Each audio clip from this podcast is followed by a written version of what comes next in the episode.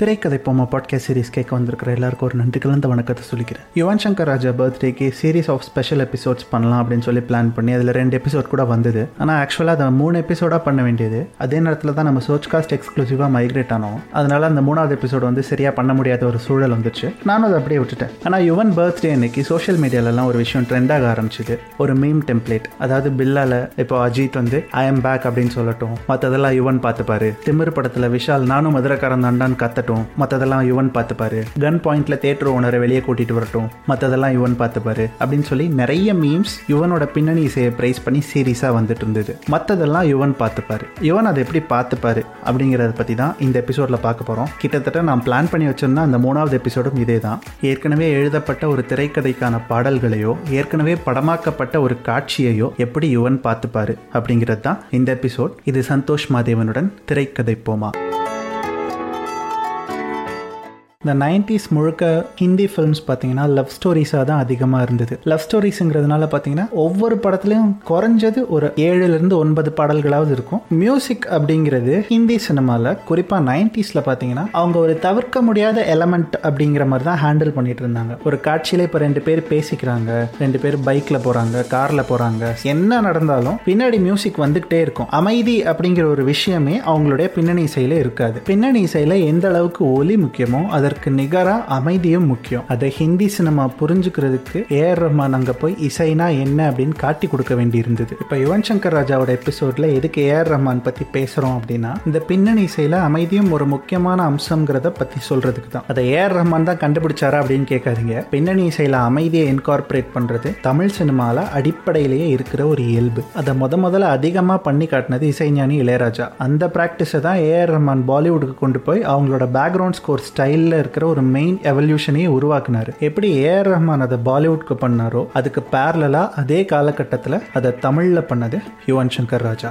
ஏன்னா song composition அப்படிங்கிறது ஒரு மியூசிக் டைரக்டருக்கு கண்டிப்பாக வர வேண்டிய விஷயம். ஆனால் அந்த ஆஸ்பெக்டை பேசுகிற அளவுக்கு பின்னணி இசையை நம்ம பேசுறது இல்லை ஒரு சாங்க்கு நிறைய ஃப்ளெக்சிபிலிட்டிஸ் உண்டு. ஒரு சாங் தனியாக ஒரு கதையை சொல்லலாம். அந்த படத்தோட உலகத்துக்குள்ள அது தனியாக இன்னொரு உலகத்தை கூட உருவாக்கிக்கலாம். அதனால தான் காட்சி ஒரு இடத்துல நடந்துட்டு இருந்தாலும் சில டூயட் பாடல்கள் வந்து வெவ்வேறு லொக்கேஷனில் வெவ்வேறு நாடுகளில் நடக்கிற மாதிரி கூட நம்ம இங்கே எடுத்துகிட்டு இருக்கோம் ஆனால் பின்னணி இசை அப்படி ஒரு ஃப்ளெக்சிபிலிட்டியோட உருவாக்கப்படுறது கிடையாது. அது ஒரு காட்சி நடந்துட்டு இருக்கும்போது அந்த காட்சி எந்த இடத்துல நடக்குதோ அந்த காட்சியில் என்ன மக்கள் இருக்காங்களோ அந்த மக்களோட எமோஷன் என்னவாக இருக்கோ இது எல்லாத்தையும் சார்ந்து மட்டுமே இருக்கணும். அந்த எமோஷனோட இன்னொரு லேயரை தான் இந்த பின்னணி இசை தரணும். அதனால தான் ஒரு பின்னணி இசையை உருவாக்குறது ஒரு பாடலை உருவாக்குறத விட ரொம்ப ரொம்ப கஷ்டமான ஒரு காரியம். அந்த பின்னணி இசையில தான் அமைதி எங்க வரணும்? இசை கருவிகள் எங்க வரணும்? இல்ல ஹம்மிங் எங்க வரணும்? இந்த மாதிரி எல்லா ஆஸ்பெக்ட்ஸையுமே ஒரு இசையமைப்பாளர் கண்டுபிடிச்சு கோர்க்க வேண்டியிருக்கு. உதாரணத்துக்கு நைன்டிஸ்ல வந்து ரெண்டு படங்கள் எடுத்துக்கலாம். ஒரு ஹிந்தி படம் தில்வாலே துல்ஹனியா லே ஜாயங்கே அப்படின்னு ஒரு படம். அவங்களோட கிளாசிக் ஃபிலிம் அப்படின்னு அவங்க சொல்லிப்பாங்க. அதே ஆண்டு வந்த ஒரு தமிழ் படம் Bombay A R Rahman music இந்த ரெண்டு படத்தையுமே பாருங்க. ரெண்டுமே காதல் படங்கள் தான். ரெண்டுத்துலயுமே காதலுக்கு வீட்டில் எதிர்ப்பு இருக்கும். இந்த ரெண்டு படத்துக்கும் இவ்வளோதான் ரிசம்பிளன்ஸ் இதை தாண்டி ரெண்டும் வேற வேற கதைக்களம் வேற வேற கான்ஃப்ளிக்ட் இருக்கும். ஆனால் இந்த எமோஷனை தமிழ் லெகசியில இருந்த ஒரு மியூசிக் டைரக்டர் எப்படி ஹேண்டில் பண்ணியிருக்காரு?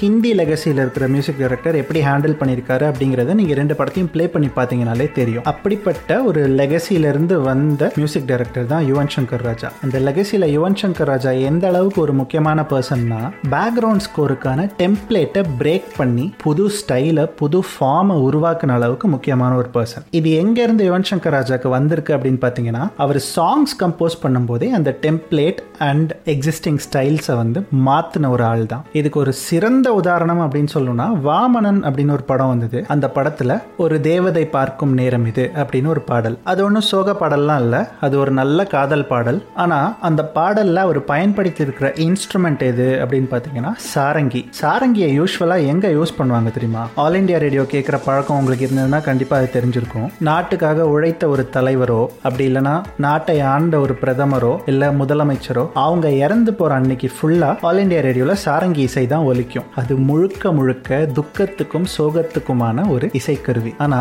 இந்த சாரங்கிங்கிற துக்க கருவியை எடுத்து ஒரு நல்ல காதல் பாடல்ல அதுவும் மகிழ்ச்சியான ஒரு காதல் பாடல்ல இன்டர்லூட்ல பயன்படுத்தியிருப்பாங்க. இன்டர்லூட்னா ஒரு பாட்டோட ரெண்டு சரணத்துக்கு நடுவுலையோ இல்ல பல்லவிக்கும் சரணத்துக்கும் நடுவுலையோ வர இடை இசை இருக்குல்ல அதுதான் இன்டர்லூடுன்னு சொல்லுவாங்க. இந்த இன்டர்லூட் முழுக்க சாரங்கி ஒலியை தான் பயன்படுத்தி இருப்பாரு இதுல என்ன ஆச்சரியம்னா அந்த சாரங்கி ஒலி அந்த பாடல் முழுக்க எங்கேயுமே சோகத்தை வெளிப்படுத்தாது. இதுக்கு என்ன காரணம் அப்படின்னு எனக்கு தெரியல பட் நான் ஒரு காரணத்தை அப்சர்வ் பண்ணியிருக்கேன். யுவன் முறைப்படி இசை கத்துக்கிட்டாரா அப்படின்னு எனக்கு தெரியல. யுவனோட எல்லா பாடல்களுமே சவுண்ட்ஸ் பேஸ் பண்ணி தான் ஆரம்பத்தில் இருந்திருக்குது. ஒரு பாடல்ல ஒரு சத்தம் வருதுன்னா அந்த சத்தம் என்ன தாக்கத்தை ஏற்படுத்துது என்ன உணர்வை கொடுக்குது அப்படிங்கிறத பேஸ் பண்ணி தான் யுவன் தன்னுடைய எல்லா பாடல்களையுமே இசையமைக்கிறார் அப்படின்னு தான் எனக்கு தோணுது. அதனால தான் பின்னணி இசைன்னு வரும்போது எந்த உணர்ச்சி வந்துச்சுனாலும் அந்த உணர்ச்சிக்கு ஏற்ற ஒரு சத்தத்தை ஒரு ஒலியை யுவனால பின்னாடி எழுப்ப முடியுது. இதுக்கு இன்னொரு உதாரணம் சொல்லணும் அப்படின்னா பையா படத்தில் அடடா மழடா அப்படின்னு ஒரு பாட்டு. அந்த பாட்டோட தொடக்கத்தில் ஒரு தத்தகார ஹம்மிங் வரும். தந்தானே தந்தானானே அப்படின்னு. இந்த ஹம்மிங் வந்து ரொம்ப சுருக்கமாக இருக்கும். இந்த ஹம்மிங்க்கு அப்புறம் தான் இசைக்கருவிகள் வரும். ஆனால் படத்தில் பார்த்தீங்கன்னா இந்த ஹம்மிங்குக்கு பிறகு வர இசைக்கருவிகளோட சத்தத்தை ஹம்மிங்க்கு முன்னாடியே ஒரு இடத்துல எக்ஸ்டென்சிவாக இன்கார்பரேட் பண்ணியிருப்பாரு முதல்ல இசைக்கருவிகள் வந்து திரும்ப ஹம்மிங் வந்து மறுபடியும் இசைக்கருவிகள் வந்து பாடல்ல ஆரம்பிக்கும். ஏன்னா படத்தோட காட்சி அமைப்பு படி மழை ஏற்கனவே தொடங்கிருச்சு. அது மழையில பாடுற பாட்டு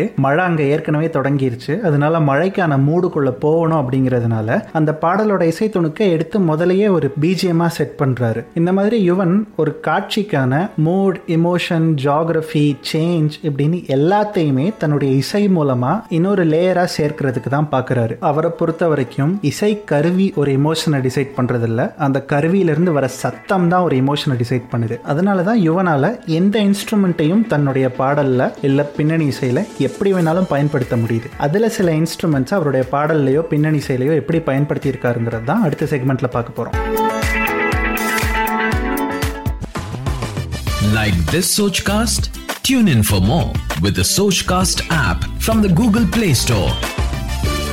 முதல் இன்ஸ்ட்ருமெண்ட் யுவனோட கோல்டன் பீரியட் அப்படின்னா அவரோட ரசிகர்களால் பெரிதும் சொல்லப்படுற அந்த கோல்டன் பீரியடில் அவர் அதிகமாக பயன்படுத்திய இசைக்கருவி அப்படின்னு நான் நினைக்கிறது வயலின் யுவனோட கோல்டன் பீரியட்னு சொன்னாலே எனக்கு வயலின் இசை தான் ஆட்டோமேட்டிக்காக மனசுக்குள்ளே ஓடும். அதனால தான் அப்படி சொல்கிறேன் அந்த கோல்டன் பீரியடில் வந்த ஒரு படம் மன்மதன். முதல்ல வந்து மன்மதனை நீ கலைஞனா அப்படிங்கிற ஒரு பாட்டு. அந்த பாட்டு ஆரம்பிக்கிறதே ஒரு வயலினோட ப்ரீலூடில் தான். இந்த வயலின் ப்ரீலூட் அப்படிங்கிறது யுவனுக்கு ரொம்ப பிடிச்ச ஒரு கிரேசியான விஷயம்னு நினைக்கிறேன். ஏன்னா நிறைய பாடல்கள் அதை பயன்படுத்தி பண்ணியிருப்பாரு இப்போ ரீசெண்டாக வந்த பியார் பிரேமா காதலில் கூட ஹே பெண்ணை பாட்டுக்கு முன்னாடி ஒரு வயலின் ப்ரீலூட் வரும். அந்த படத்தோட ஆல்பம்ல அது ஒரு தனி ட்ராக்காகவே கூட இருக்கும். அதே மாதிரி தான் கோவாலையும் காதல் என்றால் பாட்டுக்கு முன்னாடி ஒரு வயலின் ப்ரீலூட் வரும். இந்த எல்லா வயலின் ப்ரீலூடுமே அந்த பாட்டோட மூட் என்னவோ எமோஷன் என்னவோ அதுக்குள்ள அப்படியே நம்மளை கையை பிடிச்சி கூட்டிட்டு போய் உட்கார வச்சிரும். இது யுவனோட ஆர்கெஸ்ட்ரேஷன் எப்படி இருக்கு அப்படிங்கிறதுக்கான உதாரணமும் கூட. யூஸ்வலாக டிஜிட்டல் மியூசிக் வர ஆரம்பிச்சிருச்சு இல்லை ப்ரோக்ராம்டு மியூசிக் வர ஆரம்பிச்சிருச்சுன்னு சொன்னதுக்கு அப்புறமா நிறைய மியூசிக் டைரக்டர்ஸ் வந்து இன்ஸ்ட்ருமெண்ட்ஸ் யூஸ் பண்றதில்ல அப்படின்னு ஒரு பெரிய குற்றச்சாட்டு இப்போ வரைக்கும் வைக்கப்படுது. நாலஞ்சு பிளக்இன் இருந்தாலே இப்போ வந்து ஒரு பாட்டை கம்போஸ் பண்ணிடலாம் அப்படிங்கிற அளவுக்கு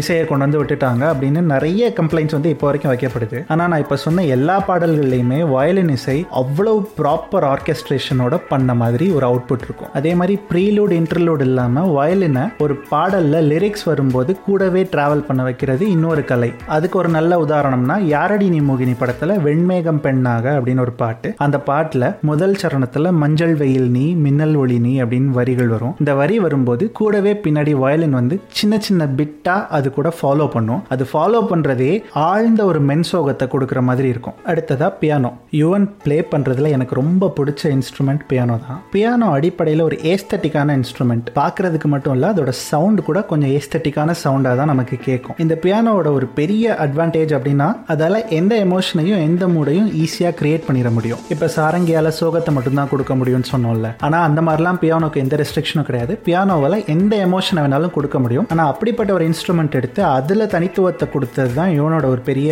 வித்தைன்னு நான் சொல்லுவேன். எப்படி வயலினை ப்ரீலோடு இன்டர்லூட்ல யூஸ் பண்ணாரோ அதே மாதிரி பியானோவையும் நிறைய ப்ரீலோடில் யூஸ் பண்ணியிருக்காரு. அதில் ரொம்ப கிளாசிக் எக்ஸாம்பிள்னா நினைத்து நினைத்து பார்த்தேன் இந்த செவன்ஜியில் அந்த ஆறு ஏழு நிமிஷம் நீளமான அந்த பாட்டுக்கான என்டையர் மூடையும் அந்த ப்ரீலோட் செட் பண்ணிடும் அந்த பாட்டோட சுச்சுவேஷன் கொஞ்சம் ட்ரிக்கியான சுச்சுவேஷன் தான். காதலி இறந்துடுறா. இறந்ததுக்கு பிறகு காதலனோட வாழ்க்கையில அவ என்னவா இருக்கிறா அப்படிங்கிறது தான் அந்த பாடலோட தீமே அதனால தான் பாத்தீங்கன்னா உன்னால் தானே நானும் வாழ்கிறேன் உன்னில் இன்று என்னை பார்க்கிறேன். ஏதோ ஒரு வடிவத்துல அவளோட எக்ஸிஸ்டன்ஸ் இருக்கு அப்படிங்கறத சொல்ற பாடல். இந்த சோகமும் சந்தோஷமும் கலந்த ஒரு ட்ரிக்கியான சுச்சுவேஷன் இருக்குல்ல? அதனால யுவன் சங்கர் ராஜா இந்த பாட்டுல என்ன பண்ணியிருப்பாருன்னு பாத்தீங்கன்னா ஒரு லேயர்ல பியானோ இசை ஒரு சந்தோஷமான ஒலியை கொடுக்கும். ஆனா இன்னொரு லேயர்ல அந்த பாட்டோட ஒட்டுமொத்த மெட்டுமே ஒரு சோகமான மெட்டா இருக்கும். இப்படி ஒரு மேஜிக்கை அந்த பாடல் வந்த காலகட்டத்தில் யுவனை தவிர வேற ஏதாவது மியூசிக் டைரக்டர் பண்ணியிருக்காங்களா அப்படின்னு பார்த்தா எனக்கு தெரிஞ்ச வரைக்கும் இல்லை. அதே மாதிரி தான் கிட்டார் பயன்படுத்தி யுவன் கிரியேட் பண்ண இன்டர்லூட்ஸ் அண்ட் ப்ரீலூட்ஸ் பேரன்பு படத்துல செத்துப்போச்சு மனசோட பாட்டில் கிட்டார் மியூசிக் வரும் இன்டர்லூட்ல ஆனால் அந்த கிட்டார் மியூசிக்கோட சேர்ந்து ஷெனாயோட சவுண்ட் மாதிரி ஒரு சவுண்டும் வீணையோட ஒலியும் சேர்ந்து ஒரு சிங்க் ஆகும். அடிப்படையில் இந்த மூணுமே வெவ்வேறு இமோஷன்ஸை வெளிப்படுத்துகிற வெவ்வேறு நிலப்பரப்புல இருந்து வந்த இசைக்கருவிகள். அந்த மூணும் சேர்ந்து ஒரு இசையை கொடுத்துருக்கோம். அதை தான் மேஜிக் அப்படின்னு சொல்கிறோம் ஒரு பத்து நிமிஷம் பாட்காஸ்ட் எபிசோடில் இவ்வளோ மேஜிக்கை பற்றி தான் என்னால் பேச முடியும். இந்த மாதிரி இன்னும் எக்கச்சக்கமாக இருக்குது ஸோ சொல்ல வந்ததை சொல்லி இதோட நான் எபிசோடை முடிச்சுக்க விரும்புகிறேன் ஒவ்வொரு இசைக்கருவியாலையும் என்ன சத்தத்தை கொடுக்க முடியும் அந்த சத்தத்தால் என்ன உணர்வை தூண்ட முடியும் அப்படிங்கிறத நல்லா தெரிஞ்ச ஒரு இசைக்கலைஞனுக்கு மற்றதெல்லாம் பார்த்துக்கிறது ஒரு விஷயமா என்ன? இந்த எபிசோட் பற்றி உங்களுக்கு ஏதாவது ஆதரவு கருத்து மாற்று கருத்து இருந்தால் கண்டிப்பாக நீங்கள் அதை என்கிட்ட பகிர்ந்துக்கலாம். என்னோட Instagram handle Sandy underscore Maddy S A N D Y underscore M I D D Y சீக்கிரமாக இன்னொரு எபிசோடில் உங்களை சந்திக்கிறேன். இது திரைக்கதைப்போமா நான் சந்தோஷ் மாதேவன்.